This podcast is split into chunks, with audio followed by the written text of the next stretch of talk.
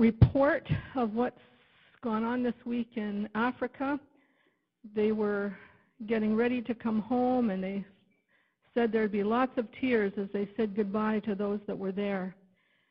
And uh, yesterday they were on safari in Botswana, where our own Joby Matsapela comes from. And today they are going to be, have already probably uh, visited Victoria Falls, had a church service there. Uh, and so they will leave for Lusaka for the hotel in the morning and spend a day there. And then they'll be on the planes on their way home, arriving in Winnipeg.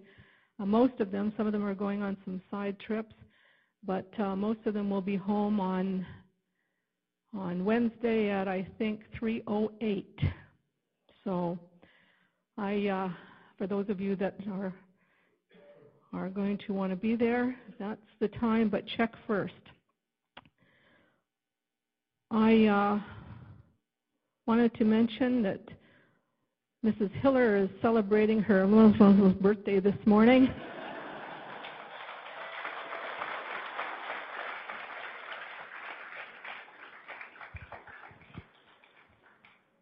I don't understand that. I stopped having birthdays when I hit 29. It's easier that way. Well, we're on our way to Greece again this morning. Uh, we've been to several places last week. We were in Berea, and Mark did just an eloquent job on bringing the message.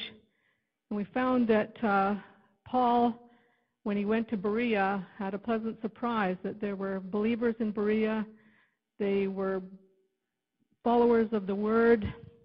When he spoke, they didn't just, because he was a stranger, they didn't take it as being uh, just how it was. They searched the scriptures themselves to find out if these things be so. And Paul had several converts in Berea. But while he was in Berea, something else happened, and that was that the Jews from Thessalonica who wanted to get rid of him there found out he was in Berea speaking, and so they came down to Berea to make trouble for him there, to stir up things, to stir up the people. And so when Paul and Silas found this out, uh, it was decided that Paul should hurry on to Athens. Uh, Timothy and Silas were going to stay in Berea and wait until Paul summoned them to come. And so some of the new converts at Berea escorted Paul down to Athens. And that's where we are at this morning, Paul's missionary journey in Athens. I've been to Athens. I had the pleasure of being there three times, uh, twice just in Greece, tacked on to a couple of trips to the Holy Land. But one trip had the privilege of being there and spending a month there with some missionary friends. And uh, but the first time I was there, I have to tell you, it was just a culture shock for me because uh, when we got off the plane and got into the vehicles we were going into the actual city with, uh, I have never, ever seen so many lunatic drivers in my whole life. The road was, I mean, people have been to New York, and I've seen things on TV about New York where, you know, it's a sea of yellow. Well, it wasn't only a sea of yellow, it was like rough waves all over the place. They just, they, I was sure that they had to take driving lessons in Lunacy 101 before they were able to drive and were given a, a license. That's not true. I don't think they had licenses.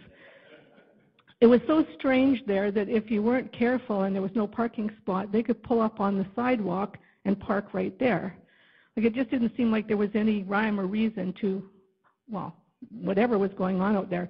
But if you were in there, you'd want to drive with a Greek, that's for sure, because they were the only ones that would ever dare to get on the road.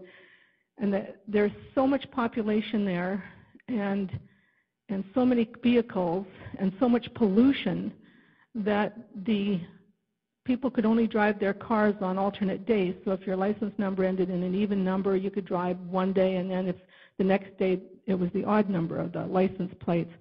And so that's that's how they limited, thankfully, thankfully, the number of cars that were on the road. I took one side trip up a mountain Uh, Greeks are very demonstrative people. And the driver got out at a spot, and it was a crossing somewhere, and his arms were going, and his voice was raised, and the other guy's arms were going, and his voice was raised. And uh, I said to the guy's wife, What are they fighting about? She said, Oh, they're not fighting. They're just discussing something. Whoa. But as we proceeded up this mountainside, and it was like hairpin turn after turn after turn, and again, I was glad I was with a Greek, but the worst part about it was, and this is without a word of a lie, that just about at every curve or turn in the road were these little crosses that people had put were obviously to remember those who had gone before. So when I say I'm happy to be here this morning, there's truth to that.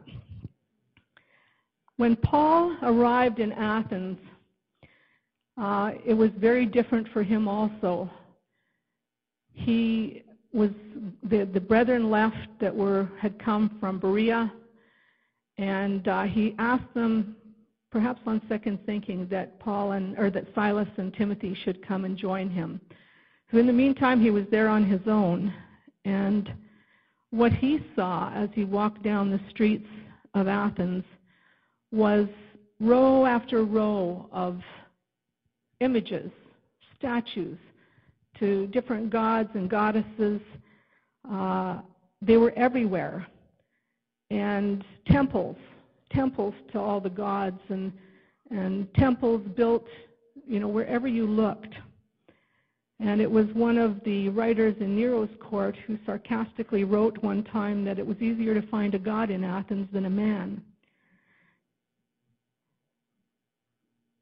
Paul must have reminisced, and I found in Acts 26, a little later on, where he was reminiscing, in thinking of the danger he might be in with the Jewish people coming down to make trouble for him here if they found out.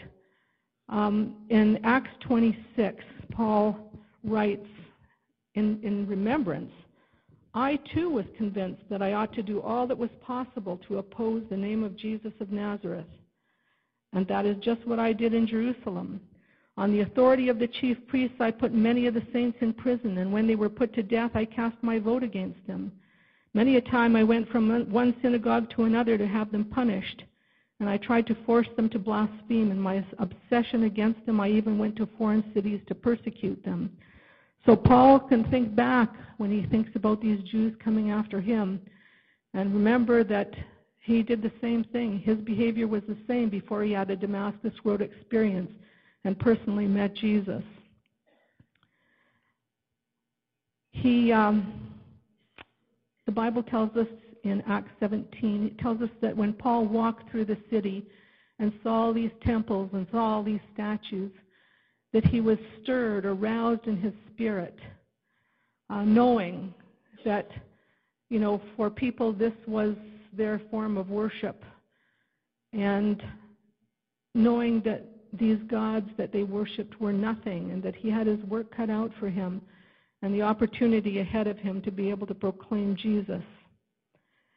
And the first thing, as was his custom, he went to a Jewish synagogue. That was Paul's uh, opening to be able to talk to Jewish people because they knew the Old Testament. They were aware of God's laws and, and they were aware of the prophecies about the coming Messiah. And so, with that knowledge, Paul was able to go and reason with them about the fact that Jesus was the fulfillment of those prophecies. And so, for the, going to the Jews, it opened up great opportunity for him to be able to witness about Jesus. It's thought that perhaps at the same time, uh, he might have spoken to them about what was going on around about, and perhaps even chided them for not uh, taking a more active part in rebuking what they saw around about them. Because the Jews of all people knew uh, the commands of God. The very first commandment that was given was, Thou shalt not make unto thee any graven, no, thou shalt have no other gods before me. That was the first, the very first commandment that was given. And you shall not make unto you any carved object that's in the heaven above or in the earth beneath or the waters under the earth, shan't bow down to them or serve them. They knew that. And they knew it even better than most because they had done it so many times. Even knowing what the scriptures taught, even knowing uh, that God had said not to do these things, uh, they got caught up. As time went on, those of you who have read in the Old Testament will realize that time after time after time, the Jewish people, knowing better, uh, followed other gods of the neighboring countries. Sometimes, like Ahab marrying Queen Jezebel, so that it would uh, be better for him in his in his uh, kingdom to be allied with a foreign country, and that didn't turn out very well. And God would let them go on for so long, and then He would bring judgment on them and bring them back to a place where they would cry out to Him. But that was one of their great, great sins was falling to to idol worship. We read about uh, in in Gideon's day that his Gideon's father had built an altar to Baal. And there are many, many instances of this that as they got close to neighboring countries and they began to intermingle with some of the people there, they began to worship the same idols as they did, and God had to send judgment on them. So Paul went to the synagogue. And then he went every day to the marketplace. And this is where there were lots of men there who uh, remembered the days, the glory days of Greece, where all the philosophers used to gather in around there, and they would uh, talk about the latest philosophies and pick them apart and look for new thing, new things. And, and this is what they were still doing. And so Paul, who loved to be wherever people were and had an opportunity to witness to them, uh, Paul made sure that every day he went to the marketplace. And it was a very strategically located place. It was like almost like in a valley with um, large, four large hills around. Um, one being the Acropolis that most people go to when they go to Greece to see with the great temple of Parthenon on top to the goddess Athena. And uh, that was on one side of this marketplace. And there was uh, a temple mount, and there was a museum mount, and there was uh, the Areopagus, which we know as now as Mars Hill. And so all these were around, and he was surrounded.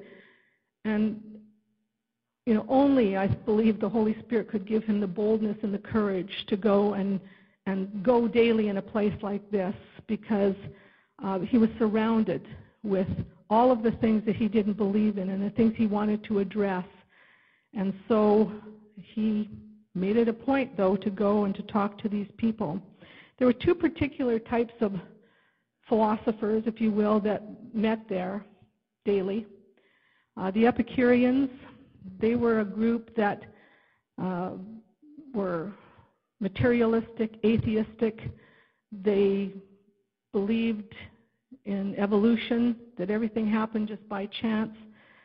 And they would go and talk of their philosophies, and they were wondering what he was saying, what he was talking about.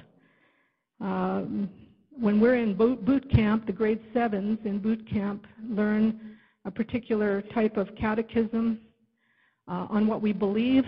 And the very first question in the book is uh, what is the chief end or what is the chief purpose of man? And the answer is to glorify God and enjoy Him forever. That's what we teach. Well, the Epicureans believed that the chief end of man was pleasure.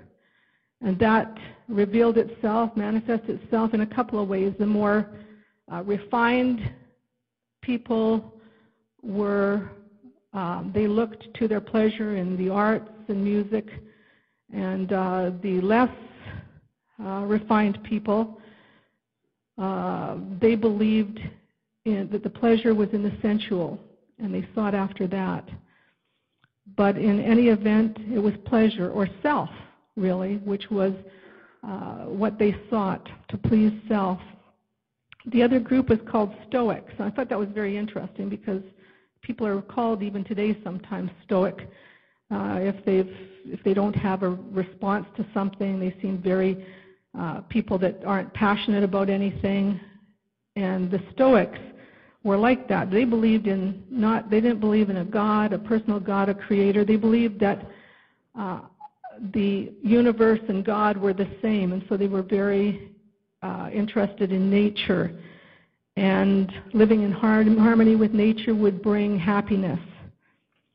And many of them were of very high moral principle, and they believed that everything that happens in, in the human existence is governed by fate.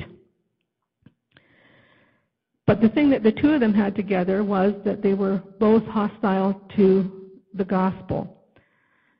Now, these philosophers, as I said, spent their days in the marketplace just seeking out any new thing that they could hear and they could dispute or discuss. And they prided themselves on being very up to date with all the latest philosophies. And so when Paul came and Paul preached to them about Jesus, they were really taken aback when they heard about the resurrection. That was something new. So they got their interest was very piqued and they decided that they needed to hear more about this. So they invited him to go up onto the Areopagus, Mars Hill with them. And they would climb. I've been there. Couldn't find the picture. I was actually going to be bold enough to put it up there today. Me sitting on Mars Hill, so I would look very where all the intelligent people belonged. What are you laughing about? They um, invited Mar, uh, Paul to come up onto Mars Hill because on the top of Mars Hill was where the um, Supreme Tribunal Court of Morals met three or four days a, a month, and they up there would would judge on very many issues. They were judged on criminal issues. They judged on religious issues. Uh, it would have been a place where Socrates would have appeared, the great philosopher, and and uh, would have stood and answered for himself before his death. And he invited Paul up here. He wasn't on trial because when the court wasn't sitting, everybody else was up there talking about their latest philosophy discoveries and so on. And so Paul had an opportunity to go up onto Mars Hill and address the people up there. And as he did, he saw that there was a plaque, not as we know it, but would be carved into the rock probably, that was to the unknown God. So these people not only had hundreds and hundreds of gods and goddesses that they looked to, but there was one that they reserved for the unknown God.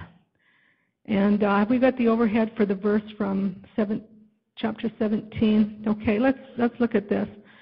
Paul then stood up in the meeting of the Areopagus, Mars Hill, and said, People of Athens, I see that in every way you are very religious. For as I walk around and look carefully at your objects of worship, I even found an altar with this inscription to an unknown God. So you are ignorant of the very thing you worship, and this is what I am going to proclaim to you.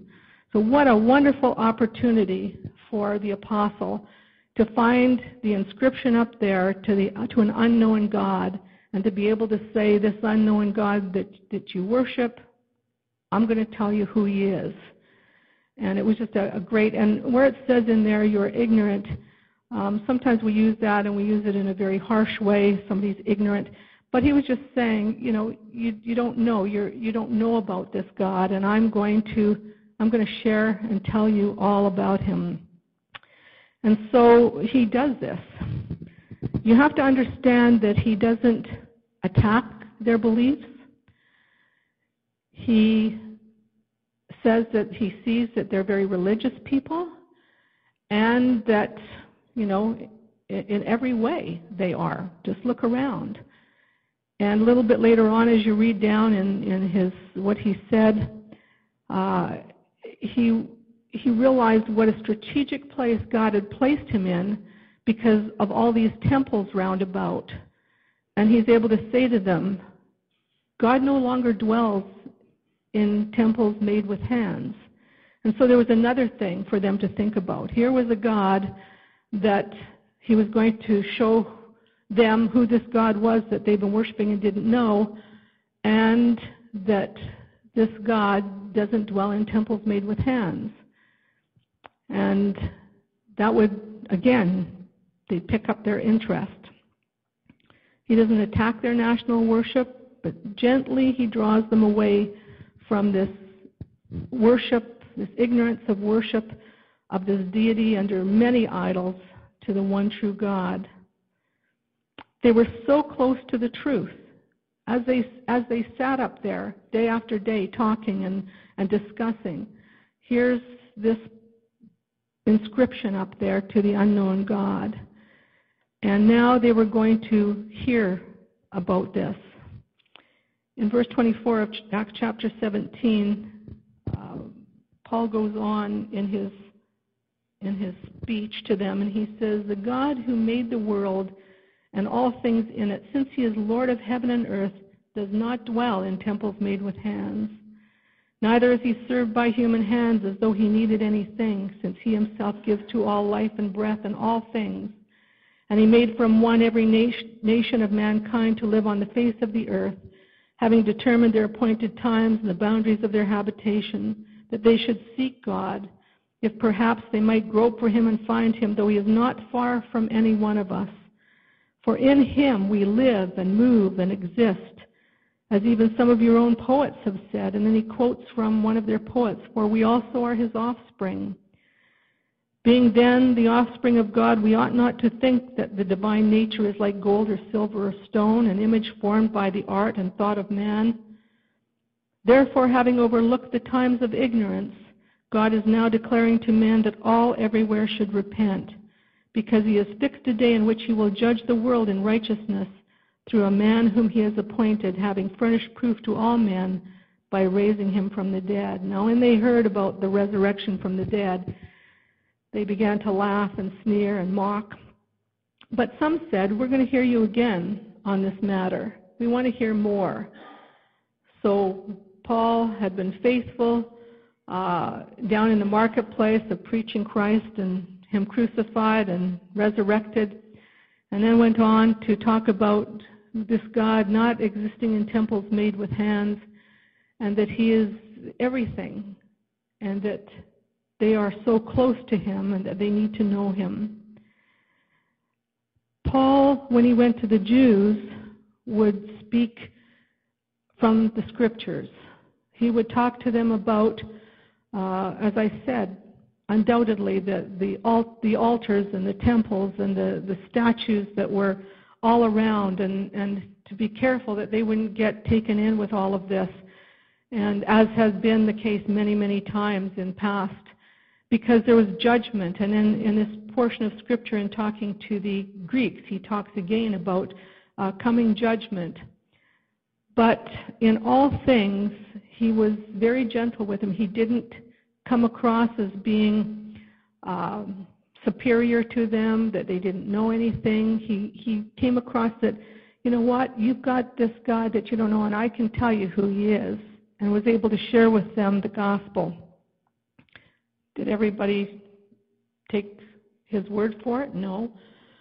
Uh, but some did, and there's there's good stories of some of the people who originally heard that that uh, speech that he made. Paul, in each case, looked for a common bond, uh, so that when he spoke to people, he he wasn't leaving them feeling like he was judging them. He just uh, wanted to bring them along and, and to let them know what what was being said. They didn't have the New Testament in that those days. Paul himself was writing most of the New Testament as he wrote letters to churches as he went along. But it helps us to think about our method of witness as Christians, of how we speak to other people, how we talk to them, and uh, how we try to fit into different cultures. That's not in any way meant to say that we are to uh, do things that other people do. If it would be something, the Apostle Paul, you could be sure, would never have done anything that would have gone against what he knew in the teachings of, of the scriptures. He would never have done that. But he would have found a way to find a common bond. Now, he did that on Mars Hill. He found a common bond. He was a very scholarly person. Uh, in his studying to be a Pharisee, he was he was well he knew the scriptures well, and he knew their philosophies, and so he was able to get up and and speak to them in a way that they would listen. And so we need to look at what God would like us to do because we're in a world that is pretty well the glory days of of where we are right now with computers and all sorts of technology with space travel and and with all of the things that we have in our world today it could probably be termed a glory days like in in Greece long ago even before Paul was there it had declined by the time that he had got there but the common bond that we have today with everyone is the same as the common bond that Paul had back then, and that was that we know that there is a God shaped void in each and every one of us that will only be satisfied when we come to know Jesus. And so that's the common bond that people are searching. It was evident to Paul that the Greeks had been searching because of all these gods and goddesses, and they didn't want to miss anybody, so they put one to the unknown God as well. But it was it was obviously they were obviously searching for something to have all of these different outward uh, shows of of worship and and and their search and I in, in reading about the Epicureans and the Stoics and so on I thought you know there's nothing new under the sun because when you read how how they believe and so on you can see so much what, what is happening in North America today, especially in North America churches. Um, there, many of you would be surprised, I believe, at some of the teaching coming out of some of the evangelical circles today. I was thrilled when Mark talked about truth last week, and when he mentioned about, um, you know, how people don't want the truth and people are seeking pleasure today. That's, that's certainly what is uh, worship today in North America pleasure, self. They've been taught since the time they've been young now that uh, you know you're number one and and all the pleasures that are around about if it feels good do it used to be a phrase that was coined and so we're sort of in the same place now. And what's coming out of some evangelical circles today in high places is a desire for uh, more tolerance, uh, but tolerance to the extent that we can, they believe that it could now be said that, that Jesus isn't the only way to God, that there are other ways that, that people can get to God. And I mean, this is just absolutely contrary to what Scripture teaches us. Uh, Christianity isn't a religion. Christianity is a relationship with a risen Christ. And Jesus said, not some, it wasn't something that was just written down on a paper so that we could look at it and believe or not believe. Jesus said about himself, I am the way, the truth, and the life, and no man comes to the Father except through me. There was no question about it. And for the thought that in evangelical circles today that they're trying to reason so much like they did in the Greek days, reason so much that will help fit their intelligence.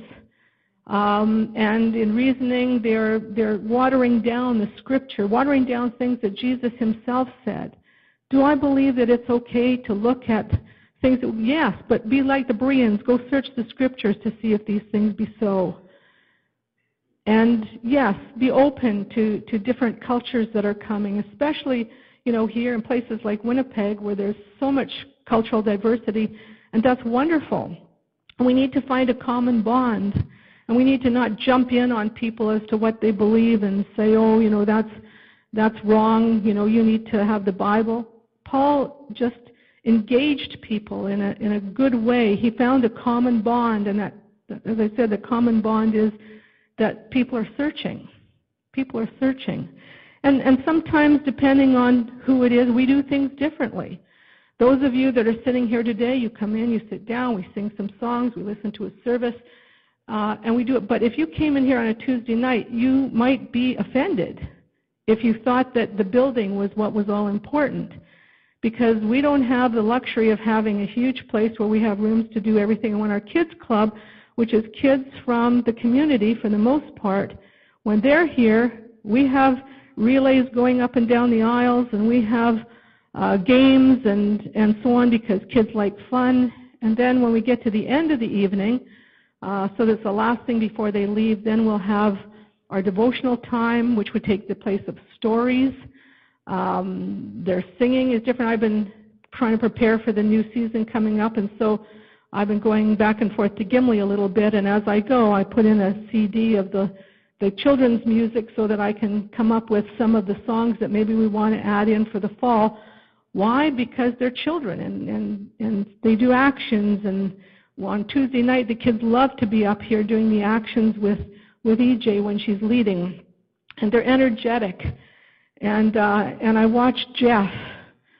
And Jeff isn't concerned on he's behaving very well this morning, but if this was Tuesday night, Jeff forgets that he can be dignified at times. And when we're trying to tell kids about games and how to play them, Jeff gets up to show them, but does it completely wrong on purpose. At least I'm giving him the benefit of the doubt. And he has gone home uh, afterwards with rug burn up his arm because he's tripped himself to fall. And the kids laugh and they have a great time. And it's because they're children. It's their culture. There's different cultures even amongst us as far as children and youth. And, and, and you notice when you come in that there are guitars and drums. And this is what's happening in our world today. And, and, and so we, we, we change a bit where we can. We don't change uh, the message, but the way of delivering sometimes, yes, we do. And so these things, I went to the Lighthouse Mission a few weeks ago, and I was asked to speak there when a team went. And I've, I've had drug addicts live in my home. I've had people from the street, people that are homeless, I've had them live in my home. In case there's anybody looking, I don't do that anymore. But um, we had, uh, we went to the Lighthouse Mission, and as I went in and we were waiting for the people to arrive, there was a group of our ladies that were there that were serving up chili and and pie and whatnot, and and uh, some of our ladies and men standing around just waiting for people to come in to engage them, just to talk to them. And when they opened the door and these people came in, I was so intimidated. I I thought of what I had brought to speak about and what I felt was was from the Lord. And it was so far from I knew that that wasn't right and I took my notes and I put it down on a chair and I said, "God, help me. Help me." I was so intimidated because I saw that these people were in such desperate need. What could I possibly be saying uh, that they could even listen to? So someone teased me after that I became very Pentecostal that night. I put the mic as close as I could, and I walked up and down the aisle because I had to get and keep their attention because one was already sleeping before I even got up. And there was a couple that I guess he wasn't supposed to be in there, and he came, and they were sort of fighting, and the guy in charge came, and he was separating. All this is going on right when, you know, so it could have taken, so I had to get their attention. And you'll notice that I haven't been doing that this morning, but I did ask them to leave the lights up. First of all, because I like to see who I'm speaking to, and secondly, because if you're falling asleep, I'm going to talk to you afterwards. but the thing was that I, I could only imagine, that's why I said Paul must have been very intimidated, could have been very intimidated with all these beautiful temples and everything around all these foreign gods to get up and say, the God that you have here, this I know, I know who he is, and to preach to them Jesus. Um, and I got up and I told a story that I told in Kids Club one time. And something I felt that they could relate to. It was simple. It was a powerful message and it addressed where they needed to be and it was god that brought it to my my mind to do it because i just i did i just cried god help me help me And so we, we realize that there are various people we come in contact with, and all have that same bond that they need Jesus, but how we deliver that is what makes the difference. We offer Alpha here at the church. I love Alpha. Alpha is a very non-threatening way of giving people the gospel message. Um, you, you get to know each other by sitting around tables and eating together. And then you see a video and then there's a bit of discussion and I've had somebody tell me before, I don't want to talk. I said, okay, if you don't want, nobody's going to make you talk.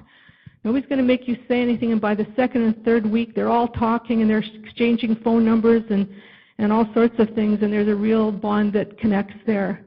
But it's presented in a very non-threatening way. Sometimes people are afraid to come into church. It's just, it's, it's just a little too, you know, structured for them. But but Alpha, and now I got news the other day that Alpha is coming up with a program for the under 25s. And so they are obviously revamping some of their program that they think will just, you know, appeal to those that are a little bit younger. And so there are just different ways that we're able to do this. I'm going to a puppet seminar very soon because in Kids Club we like to do puppets. And the puppet seminar, some of ours have gotten a little bit stretched out of shape they're called stretch bellies, and uh, and so I want to go and see what I can pick up for the fall for Kids Club uh, because the kids relate to that. As a matter of fact, some of the adults like it too. And so their choruses and their songs are different, and Alpha is different, and it's, it's non-threatening. And so we look for ways, like the Apostle Paul did, of how we can reach people. Uh, you, your your friend next door might not might not want to come to Alpha. I hope you ask him. I would love to see this year in Alpha in the fall just many, many people as you uh, realize that this is an avenue in which you can bring people into a non-threatening uh, situation to hear the gospel. And uh, but besides Alpha, uh, if if they don't want to enter the church because they're afraid, they always say things like, "Oh, the church will fall down if I come in." And I've never seen that yet, but if they like football, you know, get get an extra ticket and say to the guy, you know, I've got a couple of tickets for the ball game, for the bomber game. Who wouldn't want to go, especially when they're winning? It's great. And so, you know, the ways to connect is that the common bond? When I worked, I found a, that I couldn't do a lot of the things, didn't want to do a lot of the things they were doing, but I found where I could. And where I could, you know, show up at something that they were doing, like when the one team was playing hockey against the other and so on and I'd go with the girls and we'd go and enjoy. And and I could do that and and establish relationships because Christianity is a relational thing. It's it's first a relationship with God and relationship with others and uh, so that we can bring the two together. But we're not in a good place here in North America. Our religion here is secular humanism. Uh, we we believe in, or they believe in, in evolution. Nobody wants to admit that that there's a God simply because if there's a God, then there's somebody you have to be accountable to. That's the big thing. And so whether or not all of the things in science that would point to a creator, uh, they don't want to believe it because if they believe that, then they have to believe the rest too. And and that's just not where they're at, not where they want to be. But we, the people today, uh, are looking for something, and the problem is that they're looking in all the wrong places to fill it. And Jesus is, is the only way that they're going to be satisfied. Um, our, our, our churches today, so many of them are not Bible based anymore. They're, they do not want to talk about doctrine because doctrine divides. So we're not taught the truths, the, the absolute truths of Scripture. And, and they want to say that there are no absolutes. So uh, we just want to pick and choose what we do and, and what we say. And the biggest debate that's had is on styles of music in church. But there's no foundation for the faith that we, we once had. There used to be a, uh, I don't want to say cartoon, but you know what I mean, draw, the drawing. And some of you may have seen it in any kind of leadership uh, seminars. and there was two castles. And one castle, they were both on his separate hills with a valley in between. And one castle was a Christian. It was founded, the foundation on the castle it showed was creationism, where it all started. And the foundation on the other castle was evolution. And each castle had a cannon. And in the case of those that were Christians and were, were um, founded on, on creationism, their, their cannons were aimed at the flags that were flying from the castle that had one, one flag had abortion, another flag had gay rights. And so the, the, we, we have our, our cannons trained on these to try and hit these things when they're only symptoms of what is wrong. The evolutionists, the other castle that was based and founded on evolution, had their cannon aimed right at our foundation. And that is what's happened. They they have broken down the truths, what what are absolute truths. They say no absolutes. They and, and they've broken down truths so that now we're so busy shooting their little flags down of abortion and, and so on. Does that make those right? No, but they're just they're symptoms of the greater problem of what they're they are uh, based their beliefs on is evolution. And so we're living in a time where we need to get back to the Bible. I truly believe that, that we need to be back at the Bible. We need to be studying. Paul himself said that we need to be workmen that need not to be ashamed. Ashamed of what? Of not being able to um, to know what we believe so that we can share it with somebody else or that we can engage them in discussion when it comes to what they believe and what we believe. Uh, we can't even do that. And so he says that, you know, so that we are rightly handling the word of truth.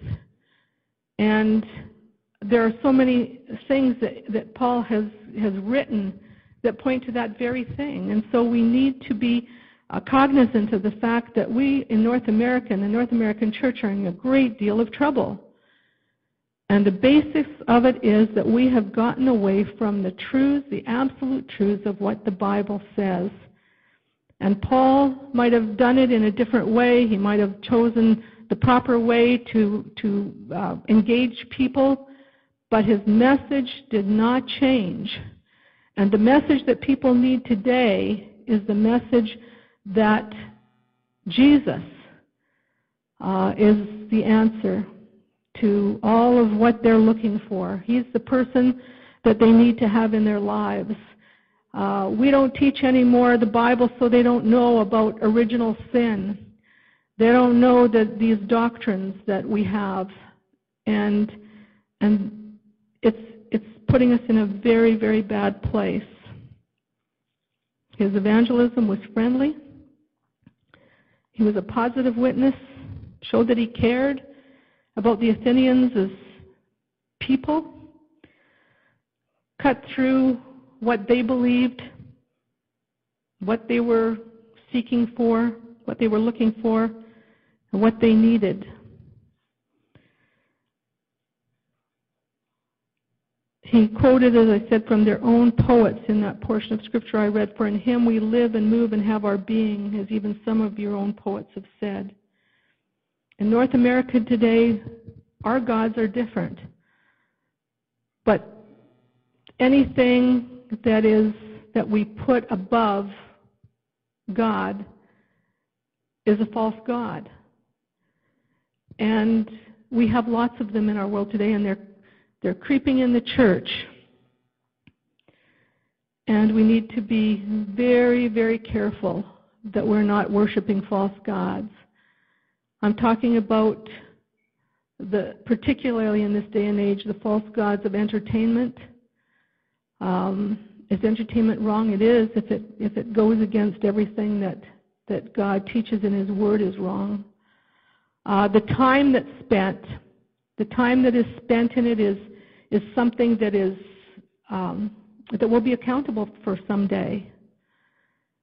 People today busy and and sitting in front of the TV just and I do that to relax sometimes to watch a football game which I couldn't watch last night cuz I was still getting ready. And um and there are many many things that aren't wrong in themselves but if they take priority in our lives over the place that God should have then it's wrong. Then it's wrong.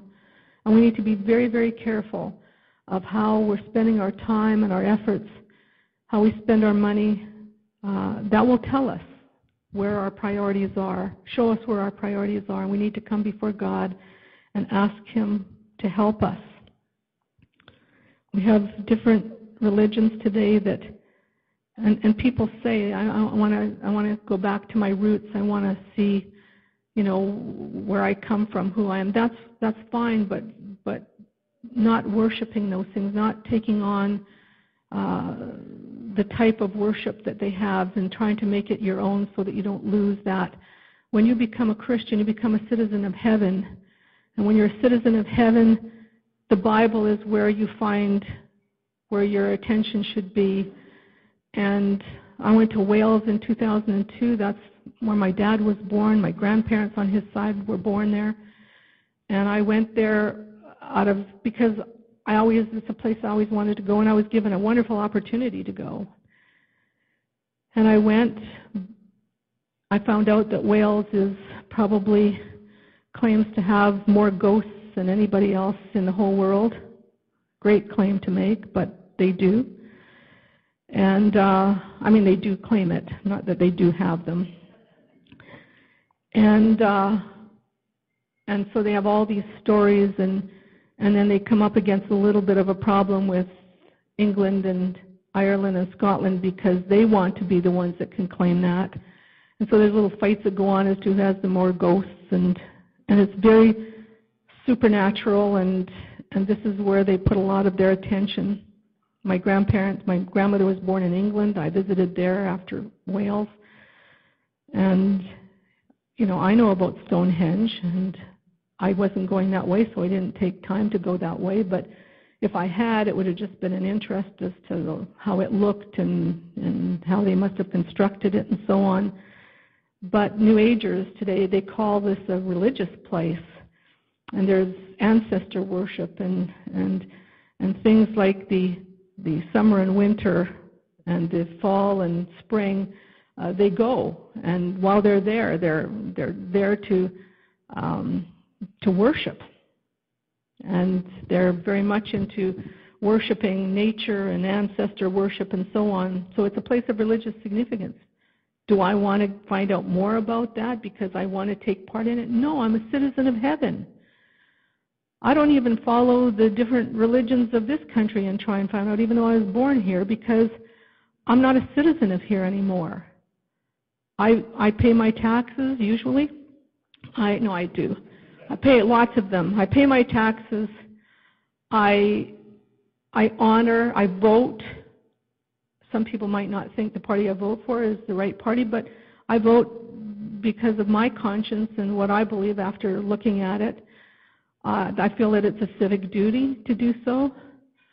I vote and I I take part in things that uh, would benefit my country, but I have to tell you, that I'm not a citizen. I've got a citizen card that allows me to do these things, but in my very, as far as the spirituality and so on, I, I'm a citizen of heaven.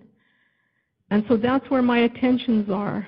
And I need to be finding out about there because I'm going to live there someday in heaven. And uh, I find out all about that, that eye has not seen nor ear heard, neither has entered into the heart of man the things that God has prepared for those that love him. And I'm counting on that, that even I can't imagine what's ahead for me. Why would I want my ties to be to this world when there's so much that is ahead for me and here and here? And so I want to encourage you this morning that you you realize that around about they're as searching today as they were in the days that Paul walked through Athens. And there's as many false gods, if not more, around today. Maybe not statues to them, but they're there. And people are searching. And until, until, until they come to know Jesus, that is not going to be filled. And that's our job, is to make sure that we engage them in the proper ways. Don't don't come on to them telling them that they're going to go to hell if they don't believe. And so, I mean, that's not how you win friends and influence people to Jesus. You want to you want to be able to bring them to a place where where you can talk to them about Jesus and and let them understand that he loves them and and what he's done for them and then give them the opportunity to make that choice themselves. G. Campbell Morgan sums up Paul's message this way. He said, If you really want to find God, don't degrade yourselves in erecting images of gold and silver.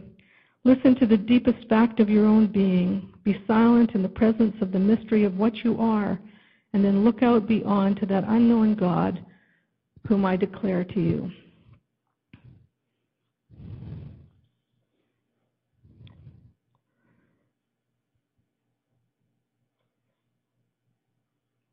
when I had to do Amphipolis, I was saying to Don Davidson this morning, when I had to preach on Amphipolis, there was not enough material there to preach on, it seemed. And when I got to Athens, it seemed there was more than I could even begin to, to cover the surface of. There was so much. But my, I was given the scripture to preach on, and I was given the, the idea of it was to let you know how how we need to uh, be aware of the fact that there are people that are searching and how we approach that, what we do about that, what, with different cultures and so on. But I had to say what I did about about the problem in North America today. It is serious. It's serious when I read about what's coming out in evangelical circles. The only, only way that we are going to counteract that is by getting into this book and studying it. Paul doesn't say just come to church on a Sunday morning and listen to somebody preach. Get into it. Be a workman that needs not to be ashamed, knowing how to rightly handle the word of truth. Uh, get some good good books. Ask Pastor Allen, you know, some things that you should get into and read uh, that will help you in your in your faith in boot camp in the fall, our leadership group is going to start uh, learning our, the, the foundations of our faith. And uh, I'm going to be speaking to them on that week after week and having them learn what it is that we believe. And um, I really do think we need a boot camp for adults, but uh, that's not my call. And uh, but I do encourage you. I do encourage you to get into the Word Get into the Word. Find out what God has to say to you. Find out the, the great stories of the Bible. Find out the great truths of the Bible and be ready, as, as has been said before, to at all times give a reason for the hope that is within you. And when you just when you know that people are are are searching, you might not think of it, but watch them. Watch what what they're interested in and so on and find out what it is that they need and and and you can tell them you know what i what you know what you need? You need to know about jesus. Let, let me share him with you. Paul talked i mean mark talked last week about people saying that they're on a journey a faith journey. And i often use that simply because that is what they think. That you know and i'll say well what's your faith journey? And then when they finish i say well may i tell you mine? And then I can share with them. And so I, I just encourage you. It's what we are to do. We're given this great gospel for a purpose, not just to sit now and coast our way to heaven, feeling good that someday we're going to get there, but we're called to be witnesses and to bring the truth to a world that desperately needs it. And I challenge you in that this morning. Please stand, please, and we'll close in prayer.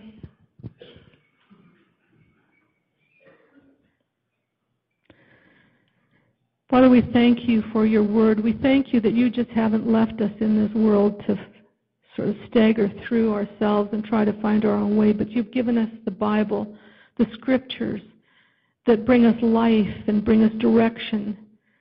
And I just pray, Lord, that we will be faithful in in learning the things that we need to learn and then in sharing those things with others because we're in a needy world, a world that is without God and, and looking everywhere to, to get some answers. And we want to say with Paul this morning, this unknown God that you, you are searching. I know who he is. Let me share him with you. So, God, I just pray that you would speak to hearts this morning and, and stir in us as you stirred in Paul as he walked and saw these temples and statues and altars, that he was stirred and, and stirred enough to go and tell people. So stir us up, Lord, and, and help us to be people who will share the gospel. And now we just pray that you would go with each one of us. Holy Spirit, only you can make these things real to people. And so I pray that you would work in the lives of people today. And we ask these things. And Lord, as we think of our, our friends coming back from Africa, we just pray for journeying mercies for them, and uh, we look forward to hearing the great, great stories of, of their time there. And uh, we ask all these things in Jesus' name. Amen. You're dismissed.